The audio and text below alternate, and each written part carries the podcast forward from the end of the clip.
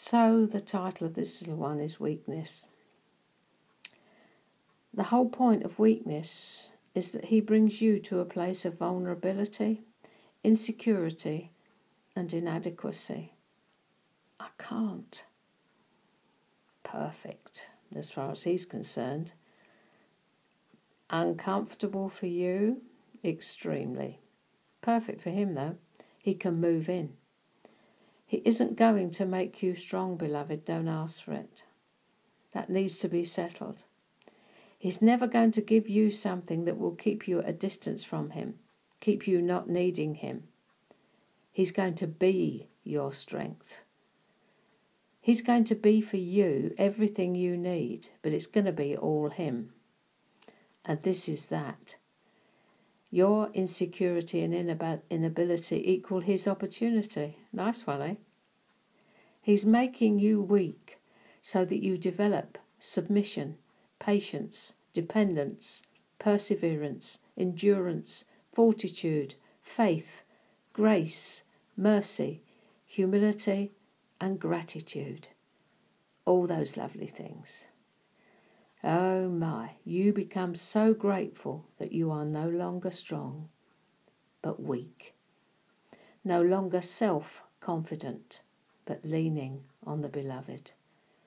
Now you sing with the joy of the Lord when you're in difficulties, and you thank Him because you know He's right there with you in the midst of it all. You know that for every problem there is a provision. So you wait confidently. I know you. It's here somewhere. I'll just wait till I see it. You're confident. You stop trying to escape and you trade it for another E word embrace. You embrace the cross with joy, knowing that Christ is being formed in you. You rejoice when you see your old man being killed off.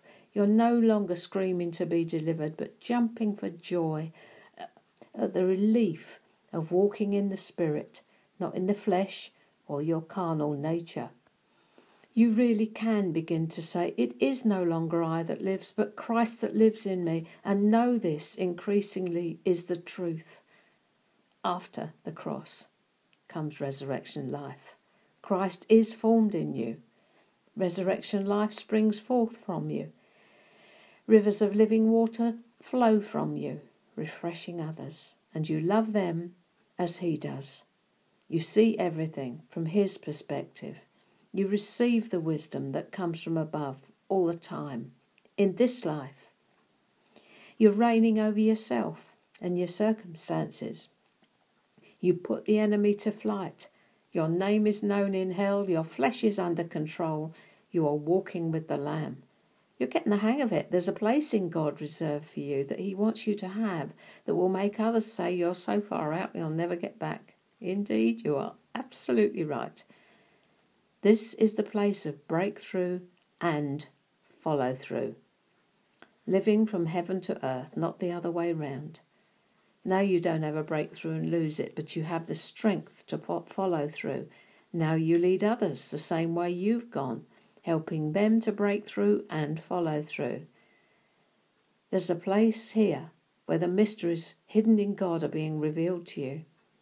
He calls you friend. You call yourself his love slave. The circle is nearly complete, this time around anyway.